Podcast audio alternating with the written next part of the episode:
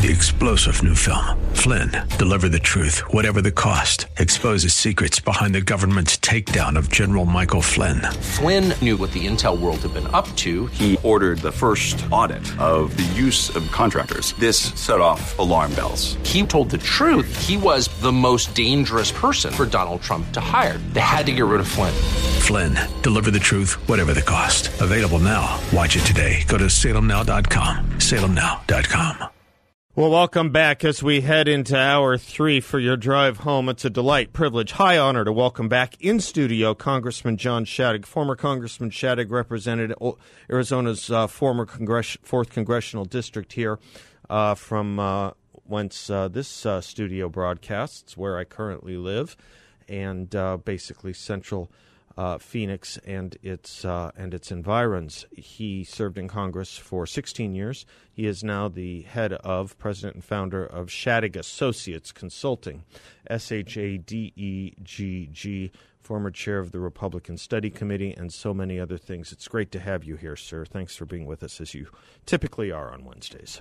It's great to be here, uh, and it's uh, a challenging and difficult time with what's going on uh, both here in the United States, specifically in Washington, where the chaos we thought had gone as far as it could has now gone further. Uh, and then the shocking discovery Saturday morning of uh, the heinous attack uh, by the Palestinians on Israel. Well, those are the two main stories, uh, Washington and uh, Israel. Let's uh, we'll move to Israel, about which I I'm guessing you have much more to say. But let's uh, let's start with Washington D.C. Um, we uh, well, I was putting it last week that um, the only part of government that was ultimately shut down by Republicans was the Republican part of government, which was the House of Representatives. Uh, there has now been a struggle to uh, fulfill the role of Speaker, the position of Speaker of the House of Representatives. Uh, as of our conversation right now, Congressman, it looks like Steve Scalise received the majority of votes in that. Um, I, I don't know what, what, what happens next. I guess they. Uh, what's your sense of what the goings on are in Washington D.C. with regard to the Speaker of the House race? Well, I hate to say it because I was a rebel rouser when I was there, and especially as a freshman. But even beyond that, I think I've said on occasions in the past that uh, our uh, conservative group of freshman members uh, often made demands of leadership, but we made a point of never demanding something that the leadership literally could not achieve or could not do.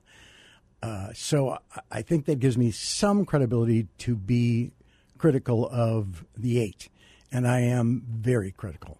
Uh, unfortunately, I think this appears to have been more a, a personality fight, uh, whether Mr. Gaetz uh, decided that uh, he just had to uh, use this opportunity to advance himself. Uh, and it appears that advancing himself himself is pretty much what he's all about. I actually know all of these players personally, except Gaetz. Gaetz never served when I was there, but uh, McCarthy, Jordan, and Scalise all did. I served with all three of them. Uh, I got to know all three of them. Um, McCarthy uh, was not, in my view, as conservative as I would have liked, but it's a pretty fair observation that most of America isn't as conservative as I am. And so uh, for me to say uh, I have to have my ideological soulmate as the speaker kind of takes me out of the discussion. It's an unrealistic expectation. Uh, what I admire, what I admired about uh, uh Mr. McCarthy before his election was his willing to, willingness to work and his good nature. Uh, I guess I also admired, and admire even to this day, his drive, his willingness to make uh, personal sacrifices in order to get the speech, speakership, which it was quite clear that he wanted. Uh, but uh, he studied the issue. I think he figured out you have to listen to everybody in the conference. And I actually I uh, I applauded the fact uh, that it took 15 votes not because you would want every speaker's race to do that, but because it is simply a process whereby those individuals who want to be speaker or the individual who wants to amass enough votes to become speaker has to get to know the members. And uh, Mr. McCarthy was willing to do that, to spend the time to get to know the members. We've had prior speakers who didn't give a hoot about the conservatives and had contempt for them and barely would acknowledge that they had a certificate of election. That's a bad situation. And we've had other uh, speakers who were much more egotistical. We've had other speakers who were much less tactical or, uh, I would say, prudent from a philosophical standpoint. I think I've told the stories. On occasion, Newt, who was a very hard worker, would get tired and he'd go to a press conference and uh, some reporter in the back of the room would ask him the same question he'd been asked six, eight, maybe even ten times before, and he would turn to that reporter and say, You stupid nincompoop. I've been asked that question eight times, and I've answered it the same all eight times. Are you just brain dead? And of course, uh, not only did that reporter now have it in for Newt, but every other reporter in the room knew, you know, he could take their head off just as well as he had just taken that the other reporter's head off. Uh, and uh, she or he said, "Well, obviously Newt's not my friend. I've watched." Uh, Kevin McCarthy, on a number of occasions, take very ugly questions, put a grin on his face, and give a very cheerful answer. And that's, I think, critically important. Um, I suppose if you said to me, who would I like to have be the speaker the most out of the three, it would be Jim Jordan, because I think Jim Jordan is uh, probably the smartest and definitely the most conservative. Uh, but the philosophical differences between the three of them isn't very great. The reality is, this turns out to be more of an embarrassment than anything else. If they announce tonight or tomorrow that they've selected uh, Scalise, I'll be thrilled. Or that they've elected Jordan, I'll be thrilled. Or that they've done what I think they ought to do, which is have a motion to reconsider uh, offered by somebody who is on the prevailing side, prevailing, yeah, prevailing side, and uh, reelect Kevin McCarthy. Um, what they need to do is recognize that they are supposed to be and have a duty to be serious adults and to take their jobs seriously. And in this instance, to resolve this issue, not just now, but five days ago. Uh, it never, in my view, should have happened. Uh, and, and, it should have been resolved behind closed doors, which, by the way, uh, we did in the, in the uh, Newt Gingrich era. They would let us bring down a rule. Nobody understood what bring down a rule was, not even the reporters in the press room right above us. Well, what's this about? What didn't they like about the rule? I thought they made the 26th Amendment in order. Why are they mad? And then we'd go in the conference room and close the door and start yelling at Newt. He'd start, sometimes he'd start yelling at us. Sometimes he'd say, you know, that's pretty reasonable. Okay, we'll do that. So, but it all happened behind closed doors. So I think this is tragic. Um, I, I think it will be worse if they don't make a decision uh, in the next 24 hours. One of the things I do worry a little bit about, which is why I would have been with you if I were there, I would have been voting for Jim Jordan. I think his record. Uh, well, I mean, I, I, go off the ACU ratings. Uh, it's kind of interesting. Steve Scalise and Kevin McCarthy have the same ACU rating, so you wonder what the trade was. I think they both sit about 91%. Jim Jordan, believe it or not, has a 100% rating, which I gather is is hard to do, but testifies to the level of what you were speaking of his uh, his commitment to the conservative cause, conservative movement, which is one of the reasons I would have I would have probably voted for him, likely voted for for Jim Jordan. also, his ability to articulate and his energy. He has tremendous energy. He does. Uh, we need energy, um, and I worry about that with Scalise. Um, he's been in leadership for a while, so it's not as if he's uh, uh, green here or green behind the ears, if that's the right expression. But I do worry about the level of energy, uh, the level to uh, be uh, the kind of combatant we need, and the kind of articulator and force for conservatism that we need. Um, I, I, that that that that's just the concern I have. There, there's an aspect to Jim Jordan that people don't mention very often, and that I got to know because I got to know him very well. He came along quite a while after I was elected, Yeah. and was, uh, in the true sense of the word, a backbencher, but a hard-fighting conservative backbencher. Uh, what I particularly like about Jim Jordan, and why I would tell more moderate members not to uh, run against him or vote against him or not support him in this effort, is he is, in the true sense of the word, a regular guy. Yeah. The way he talks to people Yeah. and even the the cultivated the way he dresses. You know, virtually never wearing a tie. Uh, um, but just he is very relatable, and the average Joe or Jill out across America looks at him and says, "Wow, he he's not aloof or arrogant." I like him. Let me pick up on some of this when we come back. Jill. When's the last time you met a Jill? you know, that's a great name, but there are no Jills anymore. John Shadigan, I'll be right back. Well, I owe John Shadegg an apology. He said average Joe or Jill. Uh, that's that's our White House. it's Joe Biden and Jill Biden. I was making fun of him for the use of those uh, metaphoric names. Mr. Shadegg, um, one of the things that I thought was interesting about Newt Gingrich's speakership was he showed that the House of Representatives could have a very serious and strong countervailing foreign policy, or at least encouraging foreign policy up against a Democratic Party White House, in this case, Bill Clinton's, particularly in Asia and the Middle East. And I, I, I, was thinking about that this week when I was thinking, boy, we sure could use a speaker uh, right about now. Um, because I think some of this putsch effort, P U T S C H, putsch effort, kind of didn't look around the corner. That, you know, we're all hanging kind of by cobwebs here, and there are crises on the horizon. We're now in the middle of a crisis. No one knows how this is going to end. No one knows what the next hour is going to bring out of the Middle East. But the potential for all kinds of explosive news uh, and explosive history, uh, we're on a tinderbox right now. Uh, this is a terrorist act, the likes of which um, the Middle East hasn't seen in an extremely long time, uh, especially with regard to an ally of ours, and especially with regard to the enormity of the abuse against, uh, really, uh, depravity against the notion of anything having to do with human civility. Uh, when you started hearing reports out of what was coming out of uh, the desert of Israel, the Negev desert in Israel, and outside of Gaza, on Saturday and Sunday. Uh, just your your initial thoughts. What what what did you think? What did you uh, what did you what did you think? And what did you, what do you, what would you say about it? I ask you that because so many people have a hard time finding the words right now.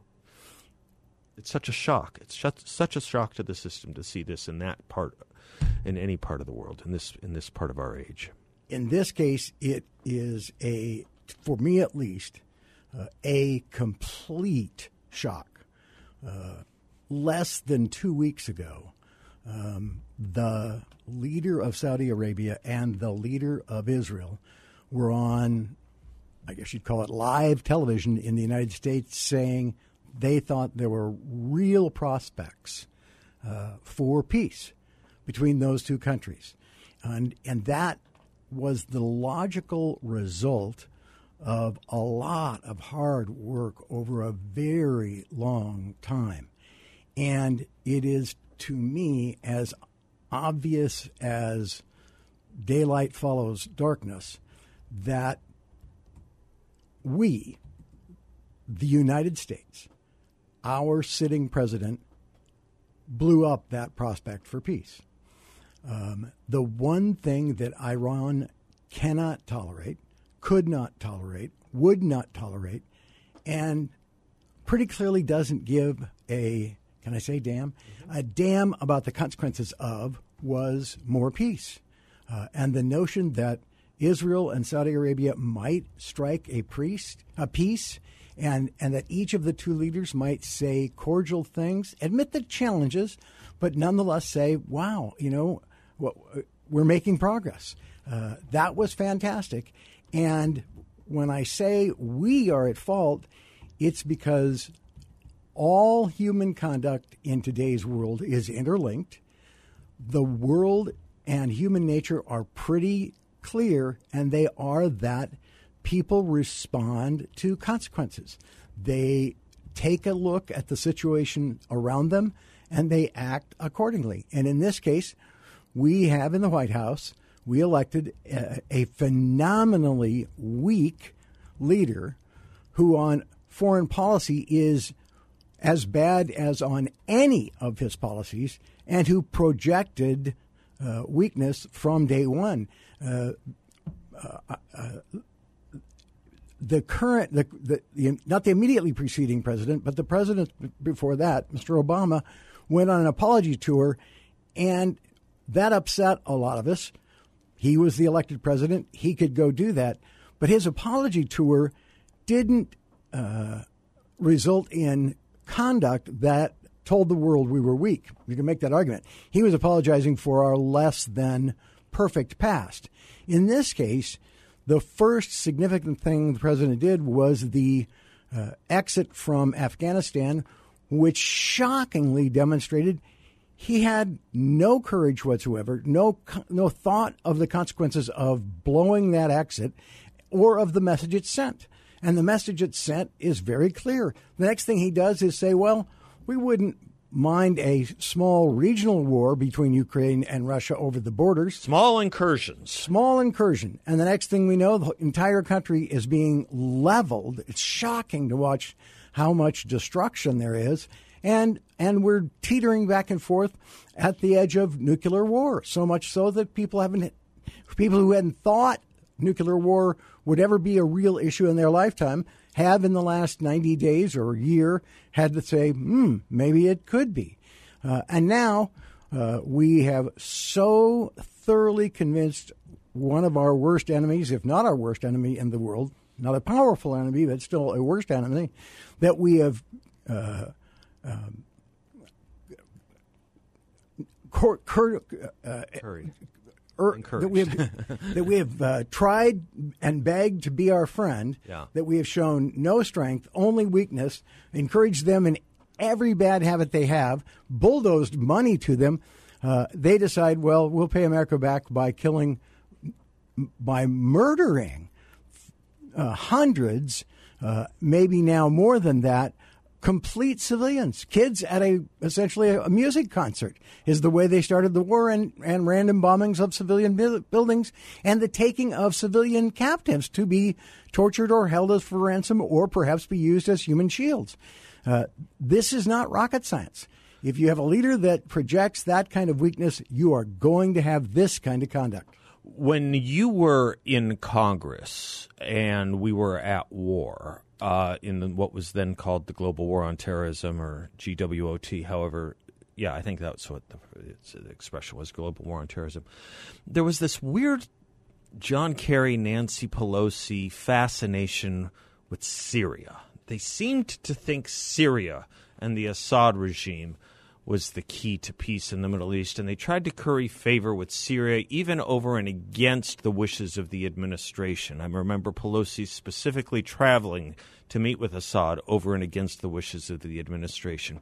Today, it seems like there's this Democratic Party fascination uh, with Iran as a key to peace. Now, ironically enough, I think Syria is a satrap of Iran in many respects, but what is it, John? Maybe you can talk about this when we come back on the other side of this break. What is it about the Democratic Party's fascination with these clearly thuggish regimes that are responsible for the world's worst forms of terrorism, state sponsored terrorism? Why do they think appeasement towards these regimes holds any key to peace? Is it based on um, misplaced uh, sympathy? Is it based on misplaced ideological commitments and priorities? Is it maybe nothing new because you also served with Democrats who thought we could do the same with the Soviet Union in their day? And I wonder if maybe you can talk to me a little bit about the Democratic Party mindset from the view of Congress when we come back. John Shadegg is my guest. He and I will be right back. Welcome back to the Seth Leibsohn Show. Congressman John Shadegg is my guest. Congressman, the Democratic Party and foreign policy from the view of Congress. During the Soviet Union, you had uh, Ted Kennedy trying to appease the Soviets and undermine the Reagan regime. You had uh, congressmen like Ron Dellums from California doing much the same when it came to Central America, El Salvador, and Nicaragua. Uh, today, you seem to see it, well, back in the mid aughts, you had it with Syria and you had Pelosi and those types with Syria. What is it now with Iran? Is this all of a piece? Is it misplaced priorities? Is it um, some kind of old-fashioned notion that uh, that that that those who are committed to empires of evil, as Ronald Reagan would have called it, can be bent toward peace with a liberal appeasement if we would only talk to them. What what is it that, that, that seems to continually be the source of undermining a strong foreign policy from the perspective of the Democratic Party with countries now like Iran? Well, uh, since they took away my crystal ball or my ability to read minds yes, uh, when I left office, I can only give you my take. Sure.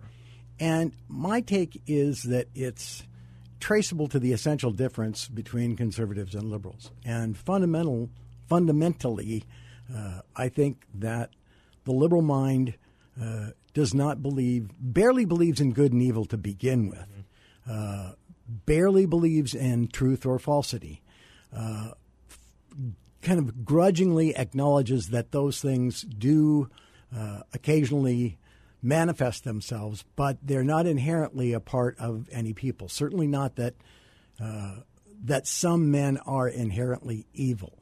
Uh, they are very committed to, and this, we used to talk about this a lot, relativism, mm-hmm. um, and to the notion that, well, you know, from their perspective, this conduct or that conduct might not be evil. Maybe for them, they see it as good from their perspective, mm-hmm. which might be what's going on with the current situation where uh, Americans, for a reason I can't comprehend, uh, do not see what Palestine or the Palestinians are doing right now as sheer evil. And so, since they don't see those things, they inherently believe and, and convince themselves, perhaps in their upbringing, that if we're just nice enough to them, if we just you know, walk a mile in their shoes and recognized how badly they've been treated or mistreated, uh, if we show them that we are nice, i.e., if we appease them, in the case of Iran, bulldoze hard earned American dollars to them in volumes that are hard to even comprehend, um, that will all work out well. And you just have to give it enough time. Um, I, I view it as arrogance uh, as belief in man's ability to do anything and everything. Uh, I believe it in part is an absence of a belief in uh, uh a greater being, a belief in God. Uh, uh, and they just think that, well, they're well intended and they're powerful. They worked hard to get their power. if they can just demonstrate uh, to the evil people of the world, the mullahs of Iran, uh, that we're just nice people and we're willing to give them billions of dollars and we're willing to understand their problems, well, then surely they'll go along with us. And uh, the rea- I believe the reality is, unfortunately, there is good and evil. And when you deal with uh, people who are deeply evil, uh, you can't judge them by a standard that pretends they haven't done what they've done. A lot of life is uh, how you talk versus how you act. That's what I was thinking about driving down here. Uh, Joe Biden, uh, to me, is the greatest illustration of that uh, judgment. That is, say, judge me by what I do, not by what I say. He, you know, he said he was going to be a strong president. To this day, he talks about still being a strong president, and yet he is invited chaos in the world and the deaths of hundreds and hundreds and hundreds of thousands of people because he projects this weakness. He, when he gave his acceptance speech, uh, he said, "I'm going to be a uniter, not a divider," and he he has been the best, biggest hardest working divider we've had. Let- you, let- you were let- going through that one list. I thought, yeah, you had Democrats like those you listed, Yeah. and you had one Democrat who was the opposite, Scoop Jackson, Yeah. who said, "Look, uh, uh, Ronald Reagan and I agree that the best way to prevent war is to be prepared for it." Yeah. Let me let me ask you this too as we go to break, so you can answer it on the other side if you don't mind, John Shadegg. Is there also something in the Democratic Party that kind of buys into bits of our opponents and our enemies' narrative about the United States? They kind of Oh, I think agree so. with yeah. Let me have you They address believe in it. that. Let me have you address that on the other side of this break. In other words. They really don't believe in American greatness, and they kind of accept the critique and condemnation of America just a little bit too easily. I'll have you address yourself to that when we come right back. Welcome back to the Seth Leibsohn Show. It's been a privilege to have Congressman John Shadegg in studio with me, helping us get uh, uh, get home uh, from our day at work here in the, the commute. John, um, the Democrats who believe in appeasement, even over and against serious requests from other parts of our government, other parts of uh, the academy, not to appease our enemies, whether in the 70s and 80s it was the Soviet Union, whether it was Syria in the middle aughts or, or what's Iran now. Do you think that there's a part of the Democratic Party, and I'm not just talking about your Rashida Tlaibs and your Ilhan Omars, but I mean parts of the Democrat, Democratic Party that run far deeper towards the perceptive middle, perceptive middle is probably the way to emphasize that, that actually agree with the condemnation and critique of America from our enemies, that buy into bits of what Iran has to say about us, that buy into bits about what Hamas has to say about us. I think all human beings are tempted to go through life uh, focused on the negative. Uh, I know in my life, I, I need to struggle to make sure I look at uh, all of the blessings God has given me and all the things uh, He has done for me and all of the uh, gifts uh, I have been given in my lifetime. Uh, and I, I think that there is a subset of Democrats who um, choose to look at life in that way. And if they're doing well, then they go the next step, which is to say, well, I- I'm guilty for that. I'm responsible for that. And so when they hear a debate, uh, let's say, about from the critics of America uh, about, for example, racial treatment and racial uh, discrimination, uh, they choose to believe the worst. Um, and then they try to carry that out. There is a, arrogance is tied to it because they believe they can fix it. But of course, no fix is ever good enough. It doesn't matter.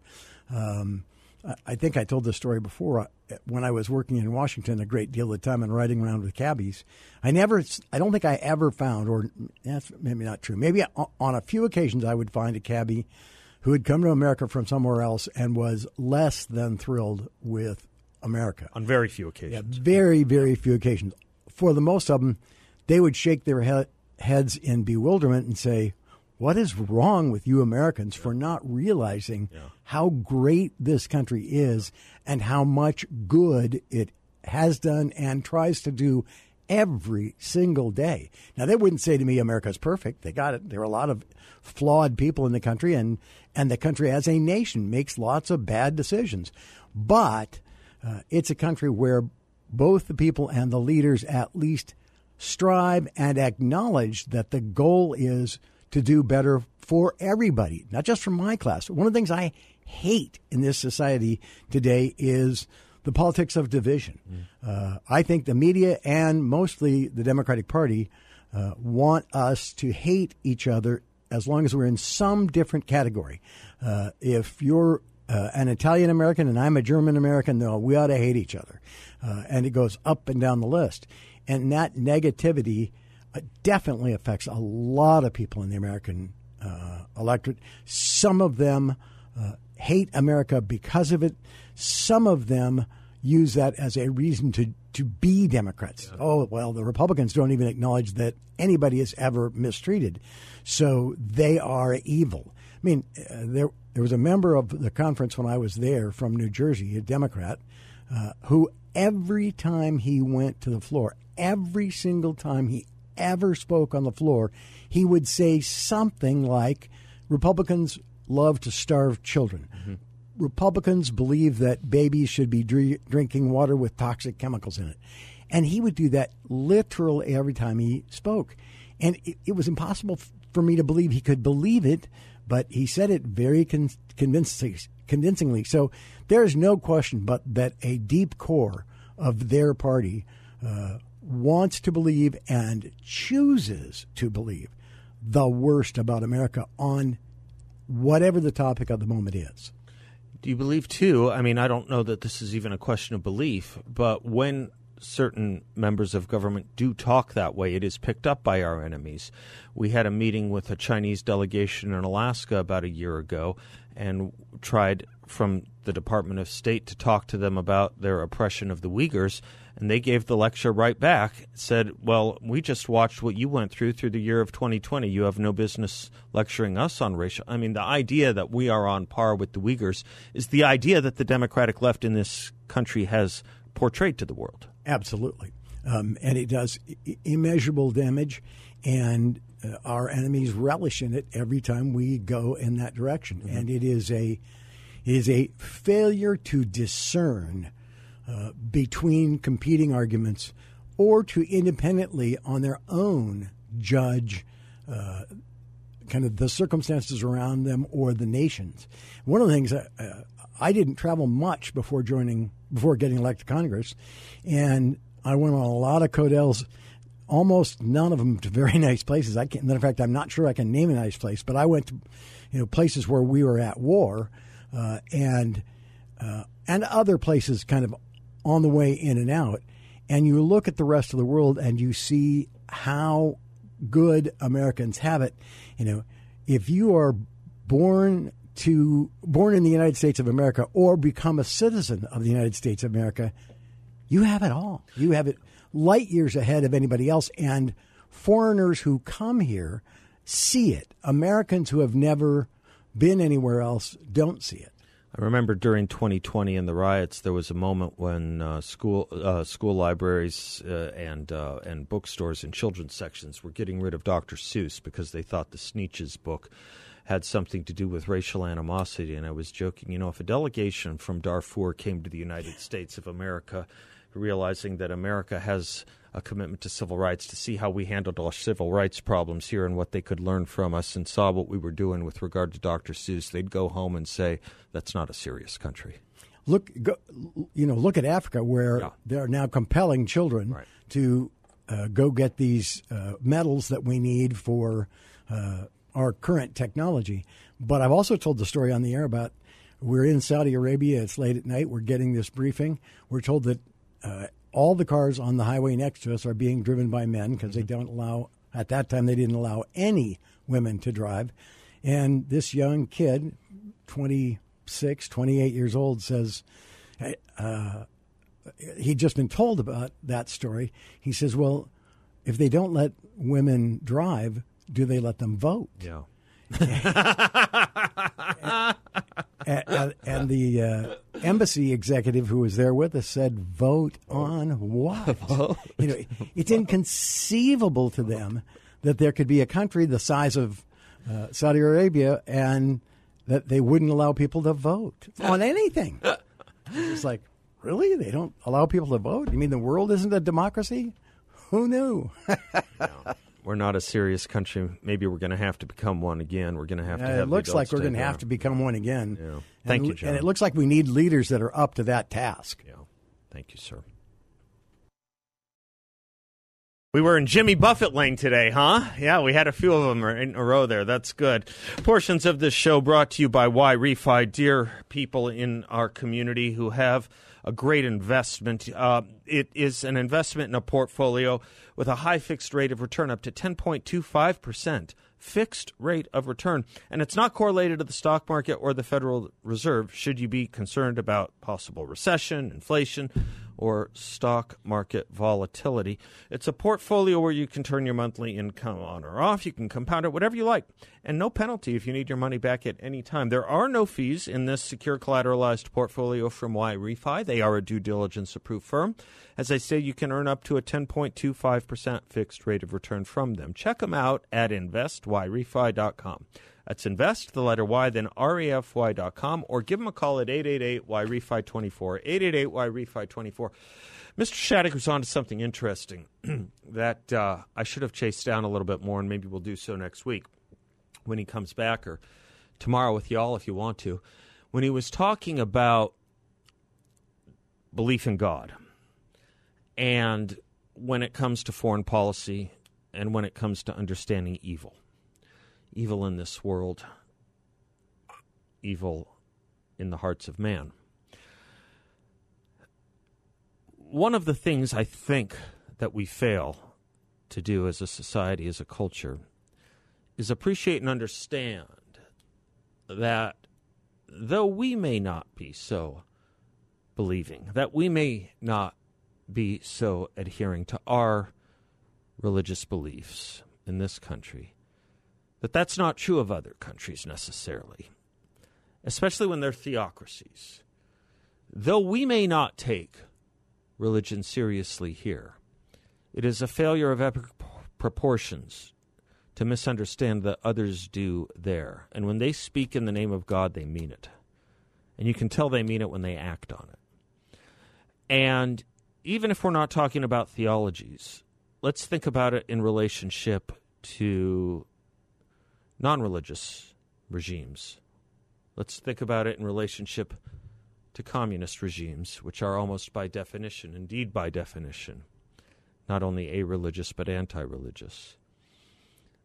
It is a failure of epic proportions for us to not think that they believe in their ideology when they do, just because we don't believe in ours. And perhaps these are the wages of us no longer believing strongly enough in what we stand for and our own ideology.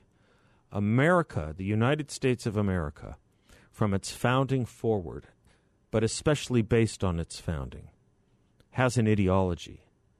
It is not an ideology of relativism. It is an ideology of serious understandings of natural law, liberty, and equality, the role of man to God, and the role of God to man, and the role of both with species of animal. Because we don't believe it, we misunderstand other countries that believe in their ideologies, which are evil. And that's how we misunderstand evil. We do no favor to humanity by misunderstanding ourselves, only to misunderstand others. Until tomorrow, God bless you all. I'm Seth Leibsohn. Class is dismissed.